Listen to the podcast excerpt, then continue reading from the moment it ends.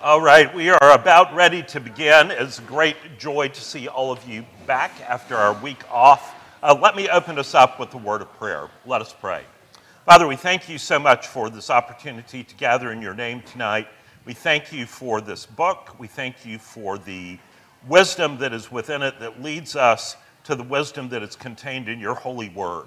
And Lord, we pray that as we consider your scriptures tonight and consider the themes in this chapter, that you would open our hearts more and more through your Holy Spirit, that we would be transformed into the image of Jesus Christ, your Son, in whose name we pray. Amen. So, we are going to see about our music tonight and see if anyone can guess what is going on here and what this might be.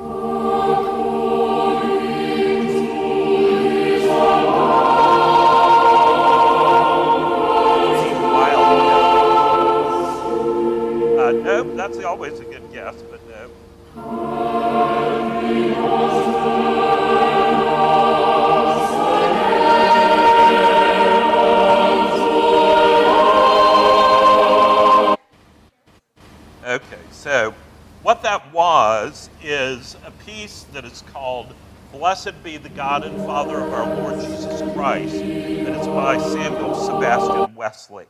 And Samuel Sebastian Wesley was the grandson of Charles Wesley, the great hymn writer, uh, and the great nephew of John Wesley. And his middle name, Sebastian, was because of the reverence that the uh, Wesley family felt for Bach. So that piece is particularly interesting. We're going to look at the words of it at the end of class because it's very resonant with the theme of this fifth chapter of The Great Divorce. And one of the things about it is that there is a big emphasis on the centrality of the Word of God in this choral piece. And it is expressed absolutely beautifully in the music. So I will send the link out and I would encourage you to listen to it. So let's say our scripture verse together.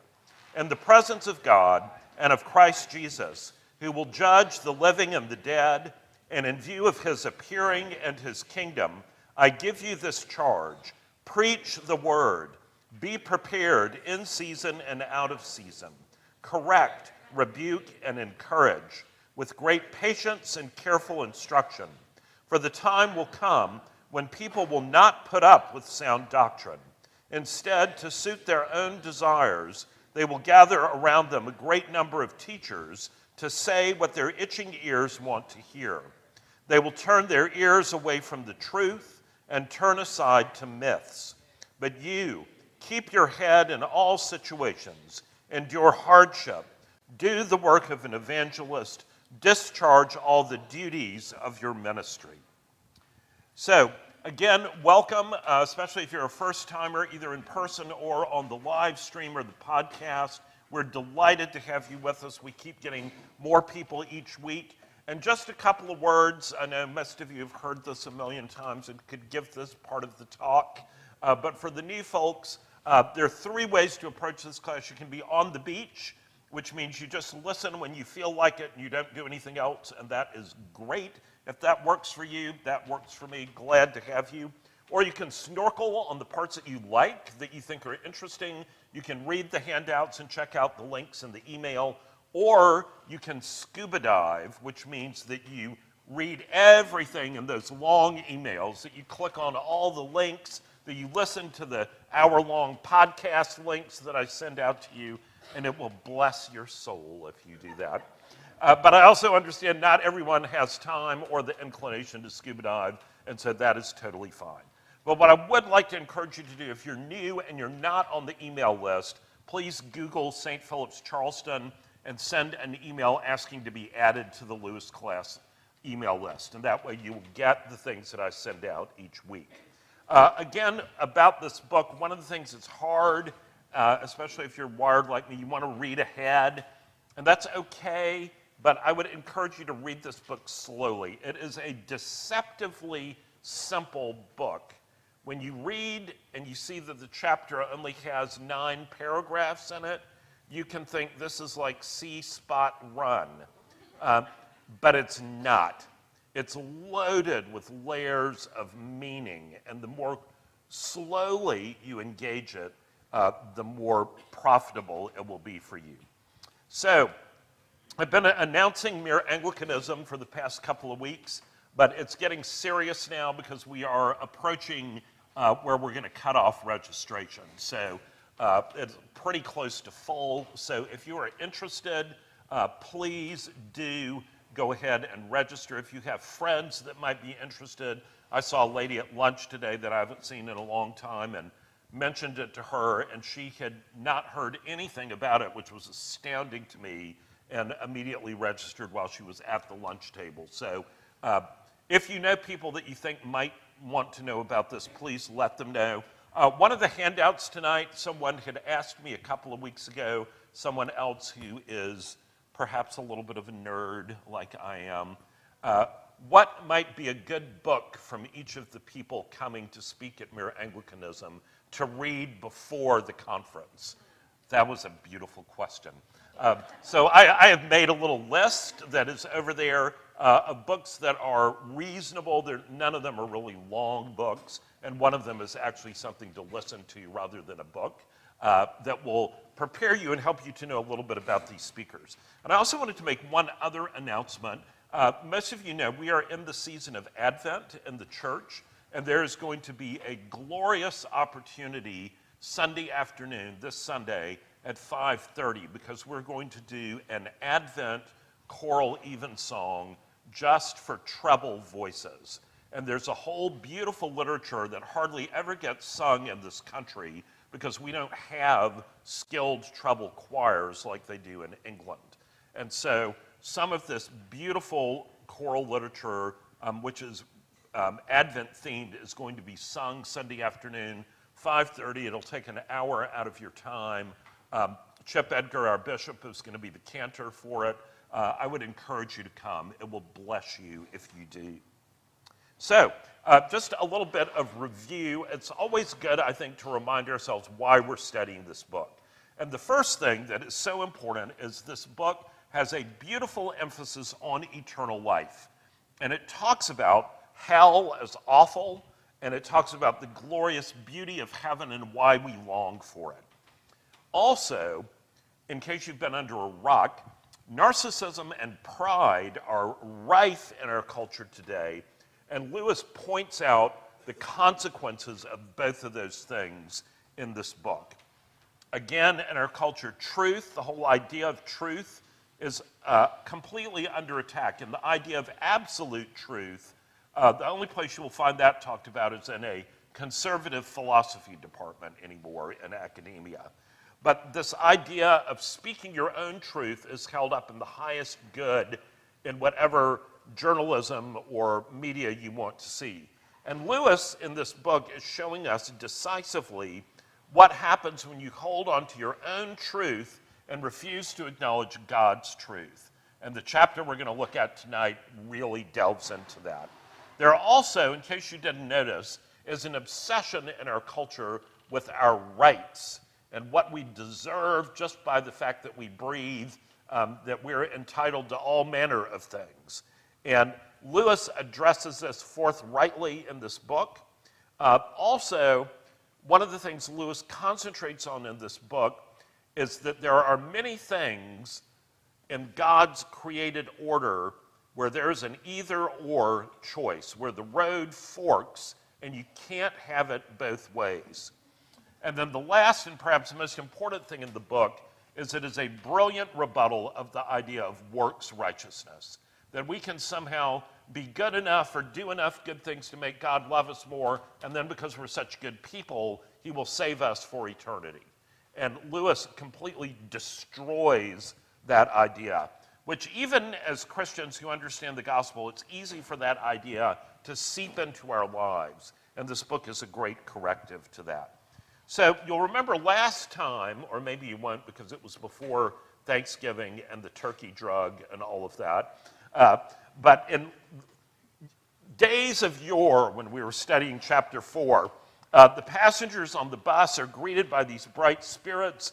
We hear a dialogue between the big man, who's determined to demand his right and get what he believes he deserves, and Len, who is a bright spirit but was formerly a worker for the big man. Len had committed murder but through grace and the bleeding charity, that is, Jesus on the cross, he had come into the heavenly country. And the big man is just beside himself because he thinks, How can this be? I always did the right thing. I was a good person. And why am I down there and you're up here? And Lewis offers some really wonderful, piercing insights into the bankruptcy of our own efforts uh, trying to attain salvation based on our merits. So there are a couple of themes in that chapter. First, rights and deserving, and that whole attitude are major impediments to entering heaven. And the big man, can, he, it's just so funny that he is so persistent in this. Look at me now, said the ghost, slapping its chest. I gone straight all my life. I don't say I was a religious man and I don't say I had no faults, far from it, but I've done my best all my life. See? It's very sad. And the bright spirit models this forgiveness and giving up oneself that are prerequisites for entering heaven.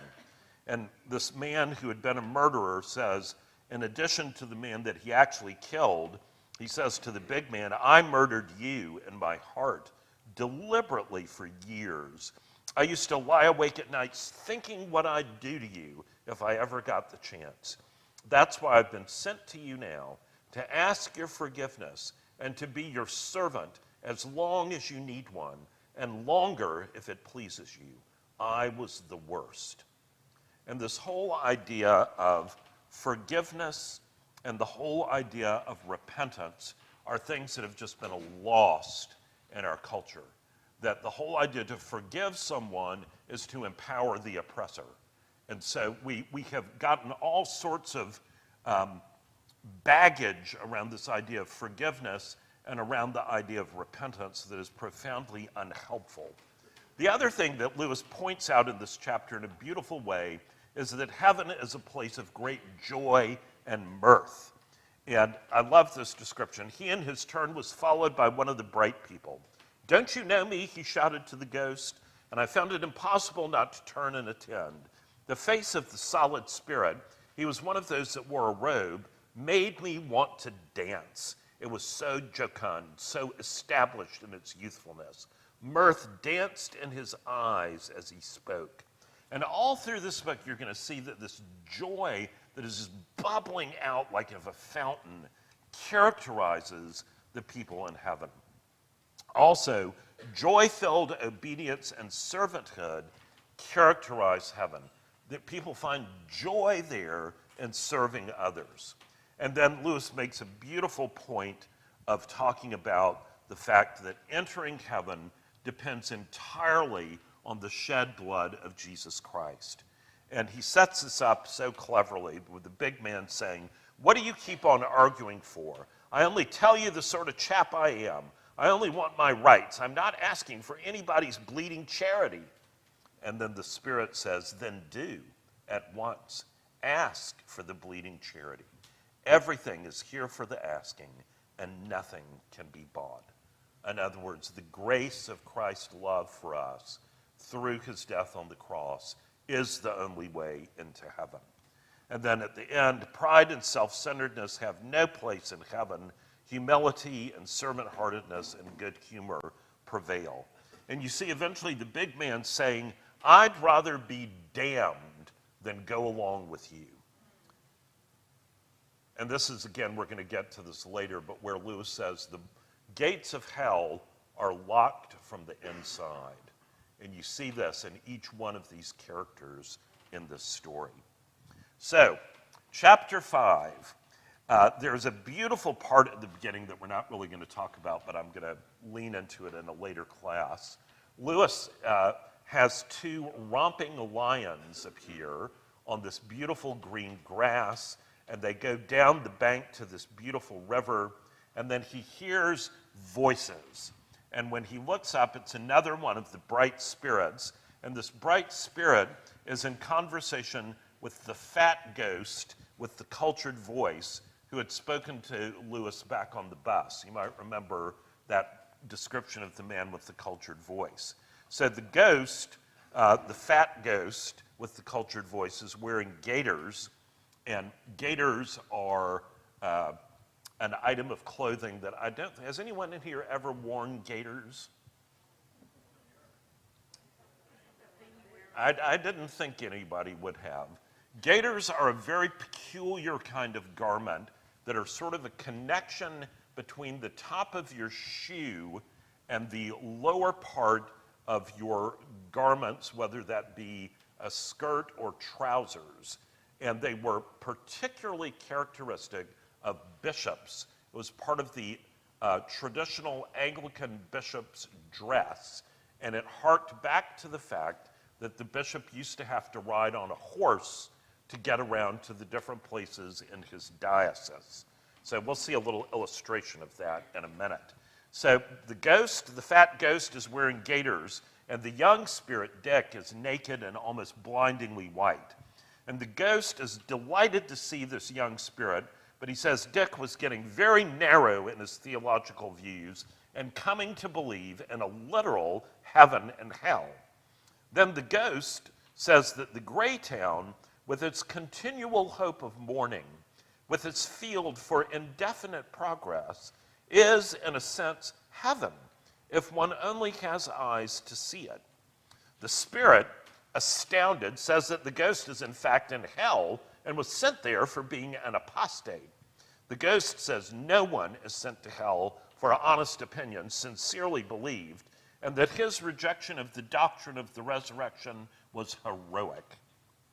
Now, the Spirit says that all their discussions back in the day were only in accord with what was modern and popular, driven by fear of being out of step with the spirit of the age, and they never actually considered whether the supernatural might exist and might actually be true. I'm going to refrain from comment yet.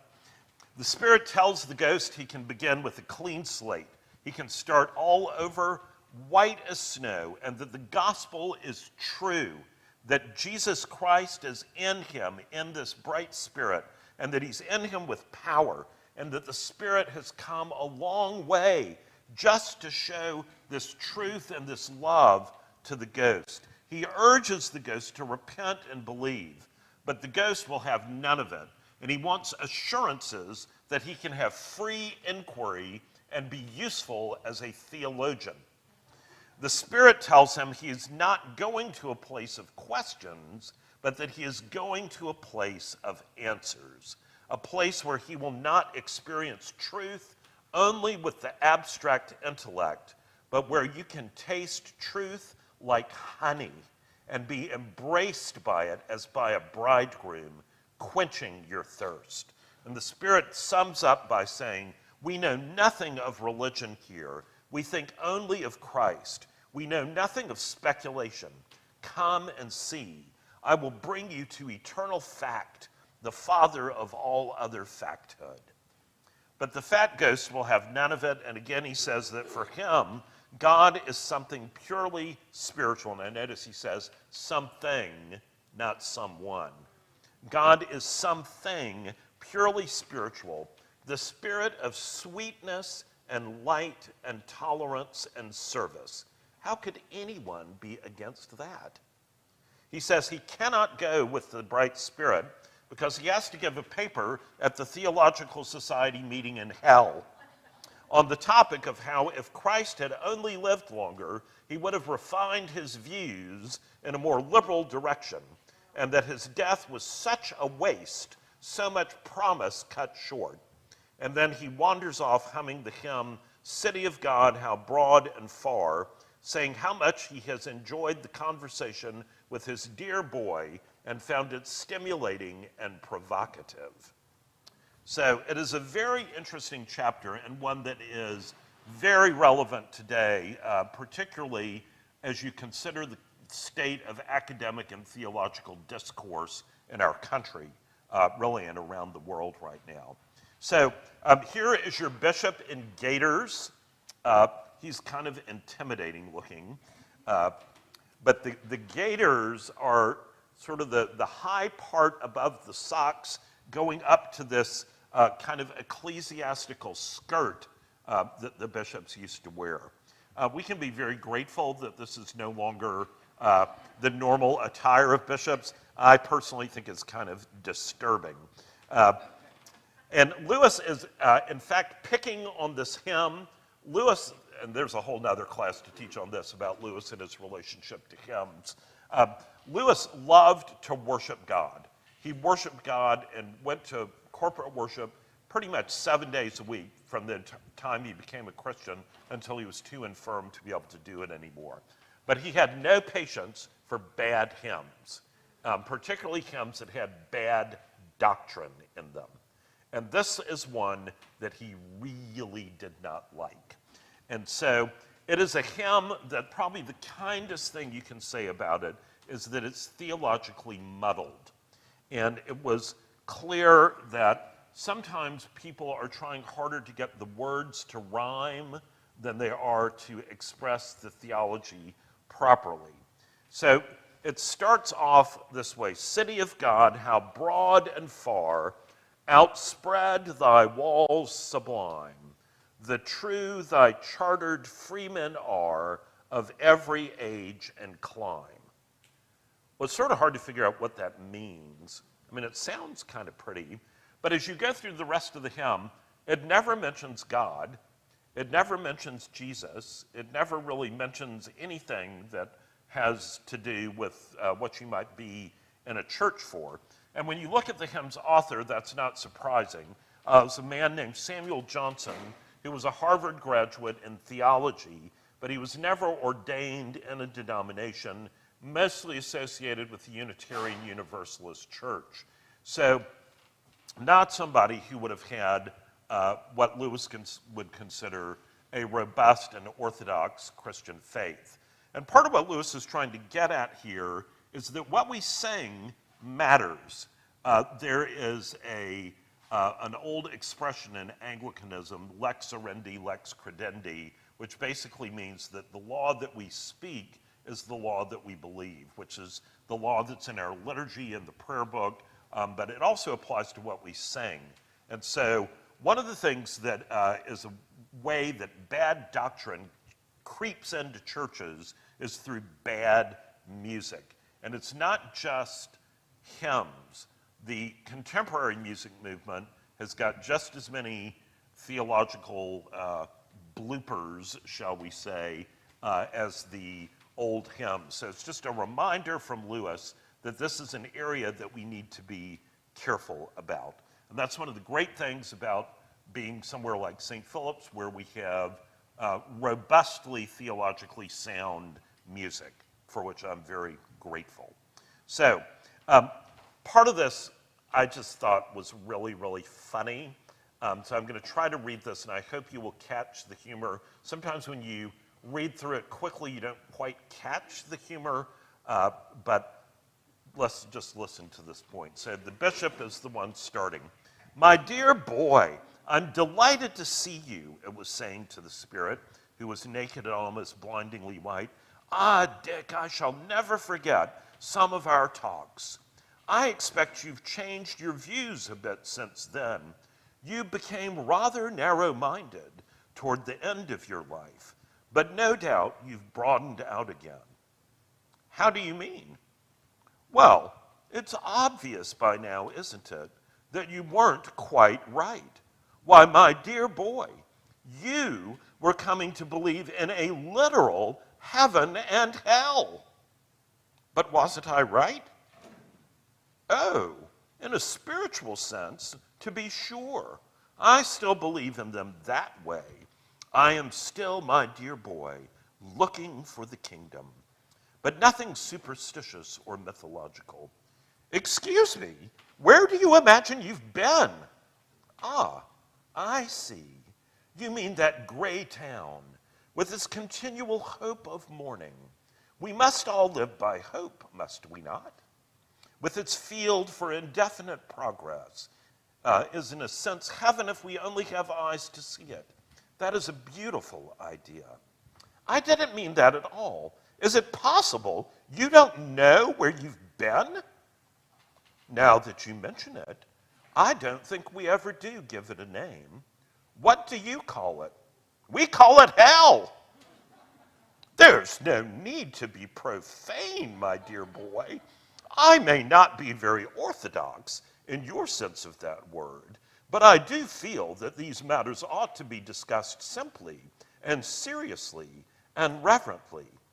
Go on, my dear boy, go on. That is so like you. No doubt you'll tell me why, on your view, I was sent there. I'm not angry. But don't you know you went there because you are an apostate? Well, it's just Lewis playing with how utterly deceived you can be. When you go down the path of error, you can get so deceived that you can be in hell and literally believe that you're in heaven. That's where holding on to your own truth will get you. And that is not a good place to be. So, a couple of major themes here. So, the first one beware of theology that is overly inclusive at the expense of clarity. And let me hasten to add that the Christian faith is one of the most inclusive faiths in the entire world. We deeply believe that every person is made in the image of God and is loved by God and is called to come to Christ through faith in him. But it is not a faith Christianity historically understood that is a faith just of affirmation and inclusion. It is a faith where we also believe that all have sinned and fallen short of the glory of God, and that the only way to come to God is through repentance and through faith in Jesus Christ. So, this quotation from the book Ah, Dick, I shall never forget some of our talks. I expect you've changed your views a bit since then. You became rather narrow minded toward the end of your life, but no doubt you've broadened out again. How do you mean? Well, it's obvious by now, isn't it, that you weren't quite right. Why, my dear boy, you were coming to believe in a literal heaven and hell. But wasn't I right? Oh, in a spiritual sense, to be sure, I still believe in them that way. I am still, my dear boy, looking for the kingdom. Now, part of what we're getting here is Lewis's background and interest in philology. Now, philology is probably not a word that comes up in your day to day life very much, but it was something that was near and dear to Lewis and Tolkien and to all of the Inklings. And philology is basically the study of language and how language forms and how words come to have certain meanings.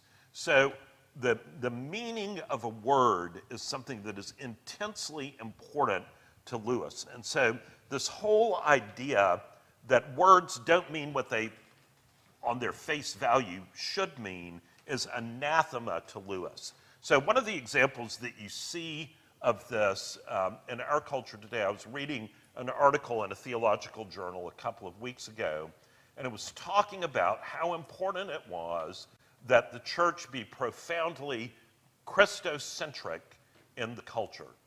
Now, that sounds like a really good thing. Christocentric means centered on Jesus Christ. How could you argue with that? I would be the first to raise my hand and say, that sounds great. But as you went on in the article, it became very uh, interesting because what became clear in the article was that Christocentric to this author meant that Jesus Christ was perhaps not even someone who had actually lived, uh, but that he was someone who was kind of an archetype of love. So that you don't need to believe that Jesus actually existed or was incarnate or was part of the Trinity. You just believe that Jesus is love and that that can make you Christocentric. Well, that's not what Christocentric means. And that's the kind of thing that would drive Lewis crazy. And that's why he's um, poking at this about, uh, you know, believing in heaven and hell in a spiritual sense. So, um, and this whole idea of still looking for the kingdom um, while the guy's actually in hell, uh, Lewis is showing that his uh, idea of truth has gotten completely muddled. So this may uh, sound familiar because this is part of our introductory verse. For the time will come when people will not put up with sound doctrine. Instead, to suit their own desires, they will gather around them a great number of teachers to say what their itching ears want to hear.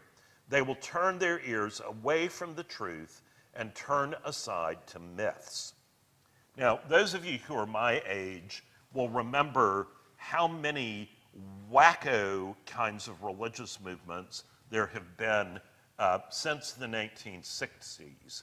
And one of the ones that I remember really well that had actually a huge following of people, um, and you younger people will probably be very surprised by this. Does any, do any of you other slightly more mature folk uh, remember primal scream therapy?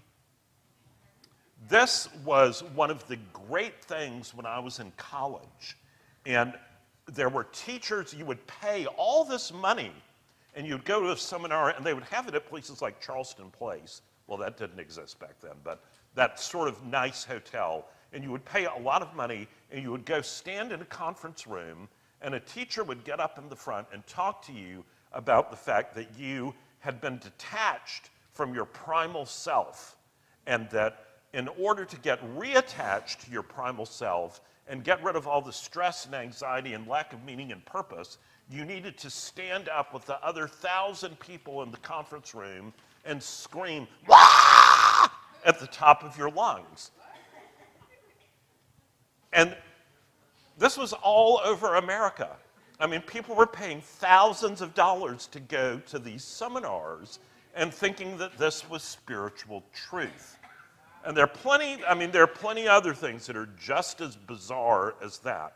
And the reason that people fall prey to these things is that God has hardwired us where we are looking for spiritual meaning and purpose. But it's like that old country song, looking for love in all the wrong places, looking for love in all the wrong faces.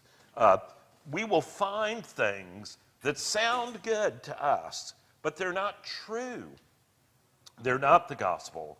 And we turn away to these things, and they're not life giving, and they ultimately cause despair. So the second thing is beware of church teaching that appears to be faddish or focused on the spirit of the age. so this is the bishop speaking. Honest opinions fearlessly followed, they are not sins. Now, who's defining what sin is here? He is. The bishop is defining sin. Um, that is not part of the way it's supposed to work. He says, My opinions were not only honest, but heroic. I asserted them fearlessly when the doctrine of the resurrection ceased to commend itself to the critical faculties which God had given me, I openly rejected it. I preached my famous sermon. I defied the whole chapter. That's the vestry. I took every risk. What risk? What was at all likely to come of it except what actually came? Popularity, sales for your books, invitations, and finally a bishopric. Let us be frank, our opinions were not honestly come by. We simply found ourselves in contact with a certain current of ideas and plunged into it because it seemed modern and successful. At college, you know, we just started automatically writing the kind of essays that got good marks and saying the kinds of things that won applause. When in our whole lives did we honestly face in solitude The one question on which all turned whether, after all, the supernatural might not in fact occur. We were afraid of crude salvationism, afraid of a breach with the spirit of the age, afraid of ridicule, afraid of real spiritual fears and hopes.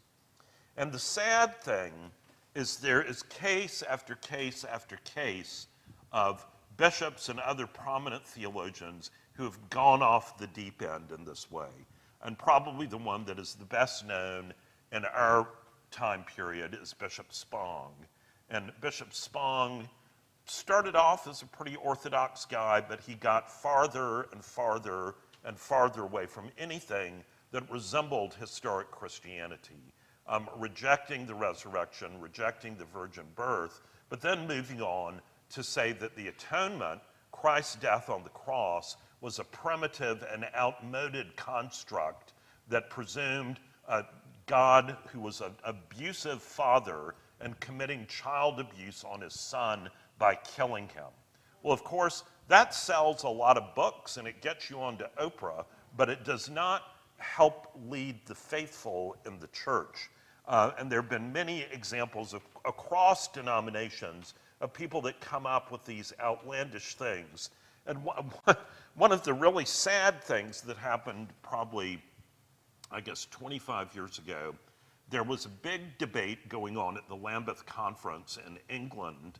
And one of the very, very um, progressive, sort of fringe American bishops came out and said that the problem in the Anglican Communion was this group of conservative bishops from Africa, and he actually named some of them and said that the problem was that they were primitive and uneducated.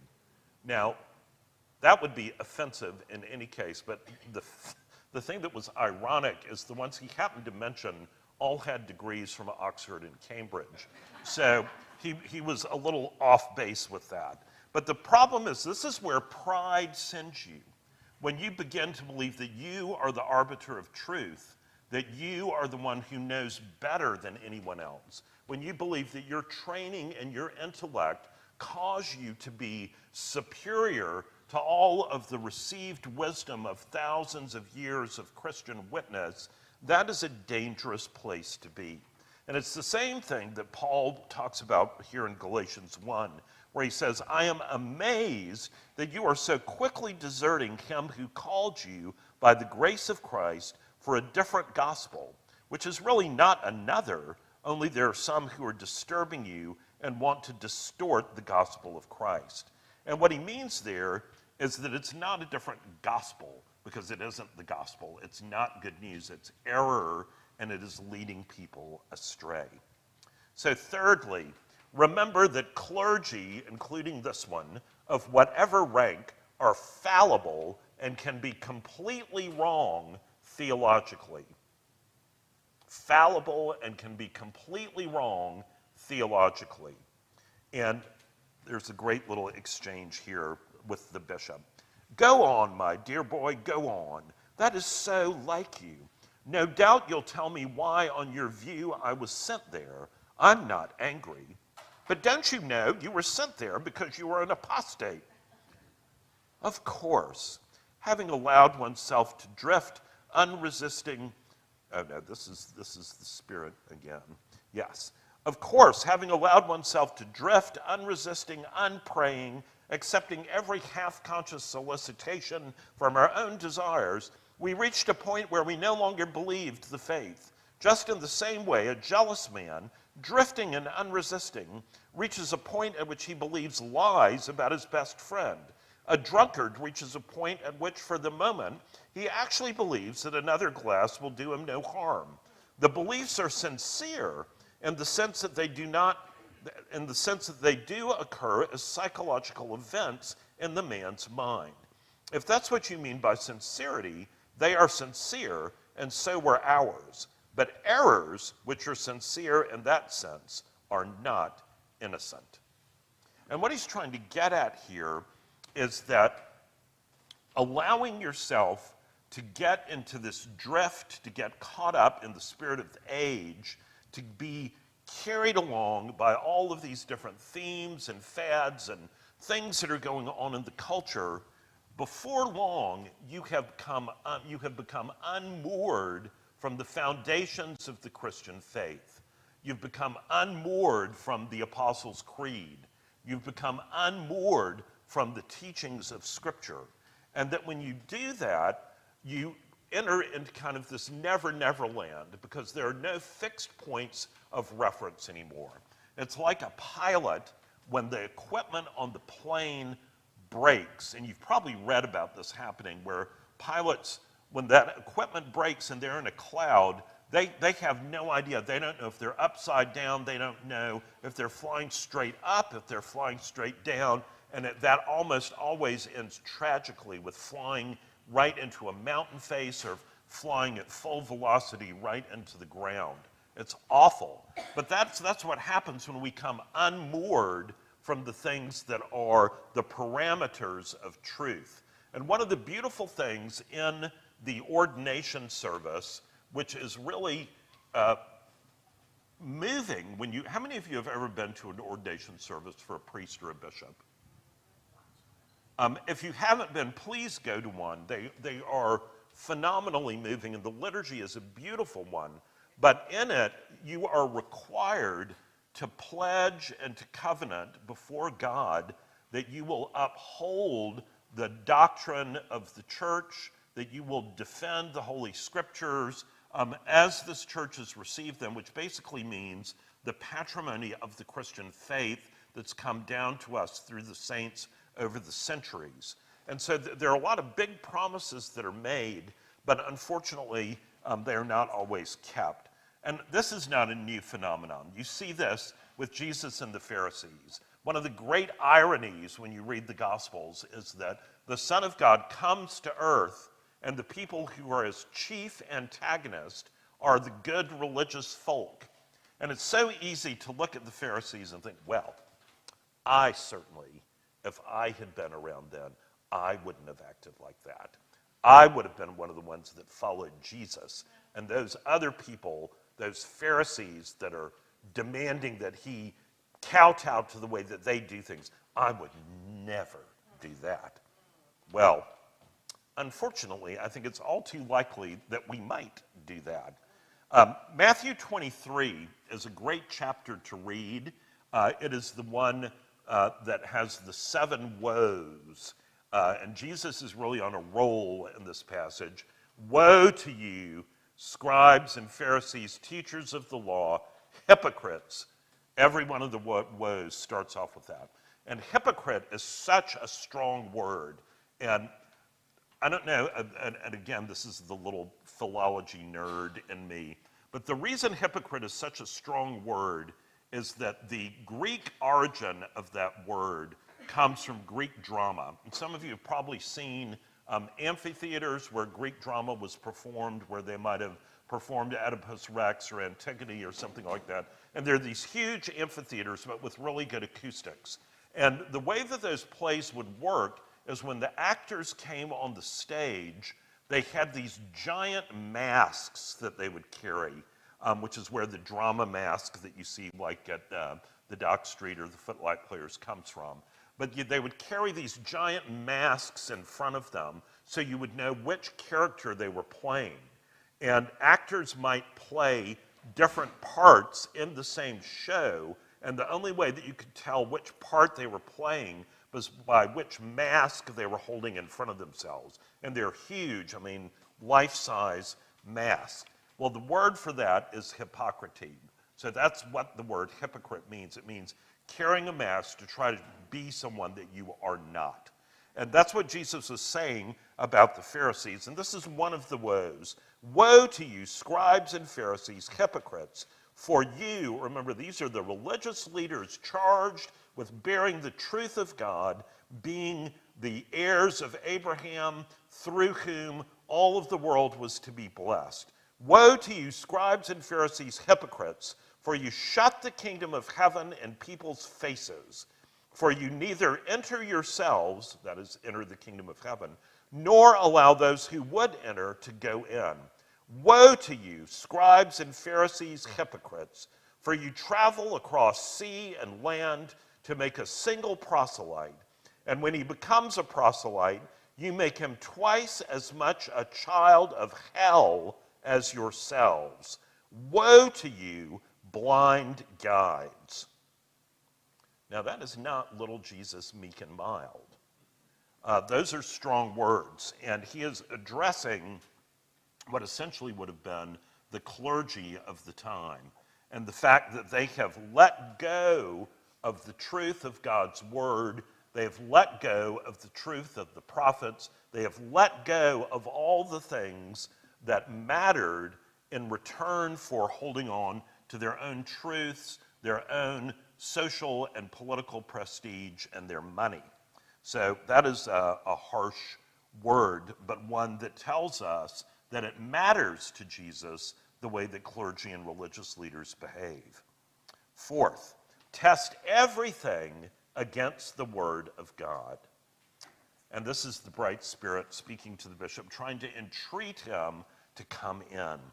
I can promise you none of these things, i.e., the, the things the bishop wants, having a theological society, being an influencer, um, being looked up to. I can promise you none of these things. No sphere of usefulness. You are not needed there at all. No scope for your talents, only forgiveness for having perverted them. No atmosphere of inquiry, for I will bring you to the land not of questions, but of answers, and you shall see the face of God. Ah, but we must all interpret those beautiful words in our own way. For me, there's no such thing as a final answer. The free wind of inquiry must always continue to blow through the mind, must it not? Trove all things. To travel hopefully is better than to arrive. If that were true and known to be true, how could anyone travel hopefully? There'd be nothing to hope for. But you must feel yourself that there's something stifling about the idea of finality. Stagnation, my dear boy. What is more soul destroying than stagnation? Do you think that because hitherto you have experienced truth only with the abstract intellect? I will bring you where you can taste it like honey and be embraced by it as by a bridegroom. Your thirst shall be quenched. And don't miss here the diametrically opposed choices. Seeing the face of God, drinking in truth like honey, being in the presence of truth that is like being embraced by a bridegroom, versus the free wind of inquiry, whatever that is. Uh, it is just profoundly sad. And what you see here is how imprisoned this man is by his own logic and by the choices that he's made about what he thinks is important. Uh, there's a beautiful verse about this in Acts 17 uh, where Paul has been going from town to town sharing the gospel. And right after he has shared the gospel in Berea, we get this verse. Now, the Berean Jews were of more noble character than those in Thessalonica, for they received the message with great eagerness and examined the scriptures every day to see if what Paul said was true. And that, my friends, if you belong to a church, that's your job. I'm sorry to tell you, but it's part of your job to keep the clergy accountable. And if they are preaching things that are not sustained and supported by the Word of God, then you need to speak the truth in love to them. Uh, it is how error starts. And I don't think most clergy would ever intentionally say, I've deliberately set out to lead people into error. But they get full of themselves. Human pride is what it is, and you can very easily get off track. So it's very important uh, that the people in the pews, as it were, be well versed in what the Word of God says. And then this beautiful verse in John 17. John 17 is Jesus' high priestly prayer. And if you haven't read that in a while, I would commend that to you. It is Jesus' prayer right before he goes to leave his disciples and is arrested and goes to the cross. And so It's sort of like if you knew you were going to die, the things that were most on your mind to pray about to the Lord. And we get a window into that in this prayer. And one of the things that he does is he prays not only for his disciples, but he prays for each one of us in this room because he says, I pray not only for these who are with me, but those who will believe through their word, which is us. And he says, Sanctify them in the truth. Your word is truth. And sanctify means to make holy. And there is no way that we can be made holy on our own efforts. The only way is through the work of the Holy Spirit using the Word of God. Fifthly, absolute truth is real and beautiful, and Christ is the center of all truth and reality. Now, today, that is a radical statement. However, for most of human history, that was not a radical statement at all. Even before Jesus, the first part of that statement would be what every educated person believed. Absolute truth is real and beautiful. The Greek philosophers taught that there was such a thing as absolute truth and that it was real and that it was beautiful. And then Jesus came, and the Hebrew scriptures taught the same thing. Uh, and then when Jesus came, it becomes clear that Christ himself is the center of all truth and reality. And I love the way that Lewis expresses this. The Bright Spirit says this We know nothing of religion here. We think only of Christ. Just imagine that. We think only of Christ. We know nothing of speculation. Come and see that great invitation that we hear from Jesus in John's Gospel. I will bring you to eternal fact, the father of all other facthood. Hitherto you have experienced truth only with the abstract intellect. I will bring you where you can taste it like honey and be embraced by it as by a bridegroom. Your thirst shall be quenched. And this is so resonant of the story of Jesus with the woman at the well in John chapter 4, which if you've been coming to Rector's Forum, you've heard that taught on recently. Um, but this whole just beautiful invitation to come and see truth like honey, um, the eternal fact, thinking only of Christ, is such a beautiful, powerful invitation. And yet this man just utterly rejects it. And listen to some scripture about this. Uh, and the Word became flesh and dwelt among us, and we have seen his glory glory as of the only Son from the Father, full of grace and truth. And then from Proverbs every word of God proves true. He is a shield to those who take refuge in him. And then this great passage from Psalm 19 The law of the Lord is perfect, reviving the soul. The testimony of the Lord is sure, making wise the simple. The precepts of the Lord are right, rejoicing the heart. The commandment of the Lord is pure, enlightening the eyes. The fear of the Lord is clean, enduring forever. The statutes of the Lord are true and righteous altogether. More to be desired are they than gold, even much fine gold, sweeter also than honey and drippings of the honeycomb. And one of the saddest things in our culture today is that although we are offered absolute truth that is real and beautiful, and Christ, a relationship with Christ who is the center of all truth and reality, our culture is determined to blind us to all of this and to give us things that can never satisfy, that can never quench our thirst instead. It reminds me so much of the opening of the, the first Lord of the Rings movie, which, if you've never watched, please watch it. It's so good.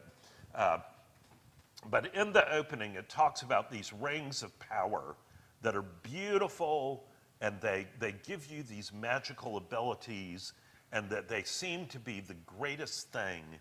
And they're in the overlay of the narrator at the beginning, there's a pause after the description of the rings and then in this awful voice, the narrator says, But they were all deceived. And that is where we are. We are in a culture that is deceived, where people are literally dying because they're believing things that are not true. Six, beware of conceptions of God that focus only on love and tolerance at the expense of truth. And notice this is carefully worded that focus only on love and tolerance. Love and tolerance are good things. What tolerance used to mean was that regardless of what someone believed, you could still be civil to them, you could still be polite to them. Um, you didn't have to agree with what they said. It was not hateful to not agree with them. But where we are now in our culture, um, you are assumed to be hateful if you don't agree with every point of view that's out there. Now, logically, that's impossible because you can't agree with every point of view because they don't all agree with each other. But this, this idea of um, God that is focused only on love and tolerance at the expense of truth is dangerous, and it's one that was predicted way back in Jesus' time. So um, this is the, uh, the Bishop Ghost speaking. These great mysteries cannot be approached in that way. If there were such a thing, there's no need to interrupt, my dear boy. Quite frankly, I should not be interested in it truth, that is. I should not be interested in it. It would be of no religious significance. God, for me, because it's all my opinion, my truth, God, for me, is something purely spiritual. Just forget about that inconvenient incarnation. Purely spiritual. The spirit of sweetness and light and tolerance and uh, Service, Dick, service. We mustn't forget that, you know. Now, there's nothing wrong with being sweet and light and tolerant and serving others, but that is not who God is. God exists. God is a person who exists from everlasting in three persons Father, Son, and Holy Spirit. He's not a mysterious idea or the force from Star Wars. So, some scripture.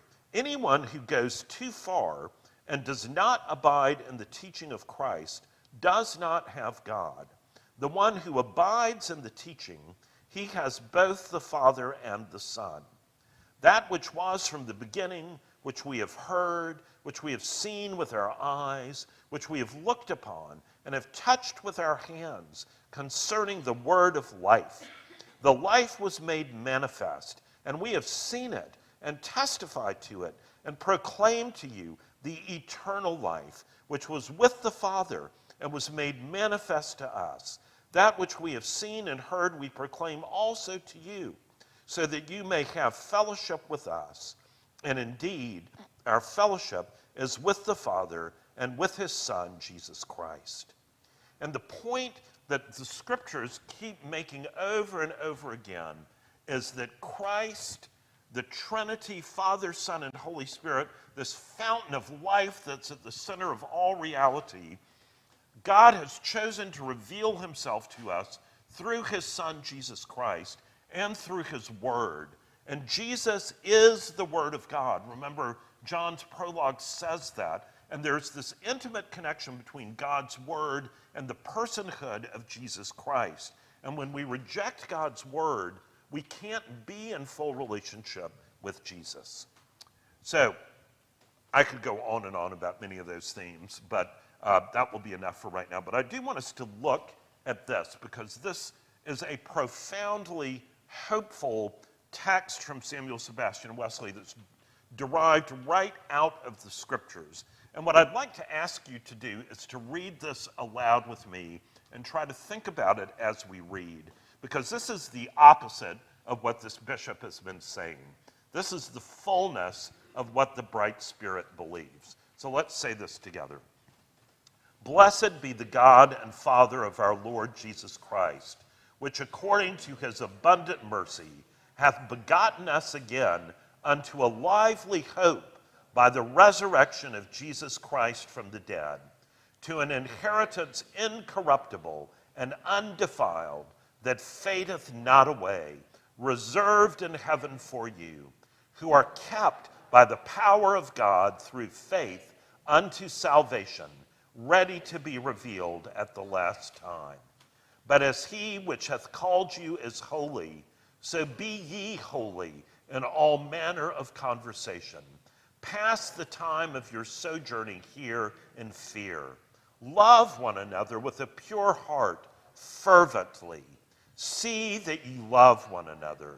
Love one another with a pure heart, fervently, being born again, not of corruptible seed, but of incorruptible, by the word of God. For all flesh is as grass, and all the glory of man as the flower of grass. The grass withereth, and the flower thereof falleth away, but the word of the Lord endureth forever. Amen. Now, I want you to listen to the musical version of that because I'm, I'm not going to do a liturgical dance here, but uh, the way that the music does this is just absolutely gorgeous. And the, the love one another, it is this treble duet that is some of the most beautiful music I think is ever written.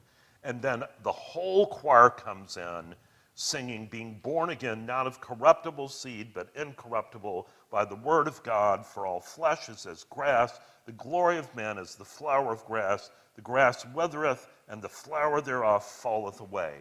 And then there's silence for a moment, and then the organist takes the big pedal that's the pedal at the bottom of the organ that when you push it all the way down like flooring your car it opens every pipe in the organ full blast. And then he hits this chord and goes boom! And right after that the whole choir in unison sings but the word of the lord endureth forever. And i defy you not to get a little misty eyed when you see that so I commend that to you. In the midst of all the stuff out there um, in our culture, um, it is profoundly encouraging. So let me just end with this little quotation. I believe to be sure that any man who reaches heaven will find that what he has abandoned, even in plucking out his right eye, has not been lost. That the kernel of what he was really seeking, even in his most depraved wishes, will be there beyond expectation, waiting for him in the high countries. Let us pray. Oh Lord Jesus, we thank you that you are the source and author of all truth, that you are the fullness of God, that in you we see all the fullness of God being pleased to dwell, that you are the very Word of God, begotten before all time. Lord, we pray that you would open our eyes to the beauty of your truth, to the beauty of the fullness of who you are. And Lord, that we would come and see, that we would taste, that we would be drawn in to that bridegroom's embrace, that we would love you with our whole heart, soul, mind, and strength, and that we would be bright lights in the darkness of this age, beckoning others to come to you. For we pray all of this in Jesus' name. Amen.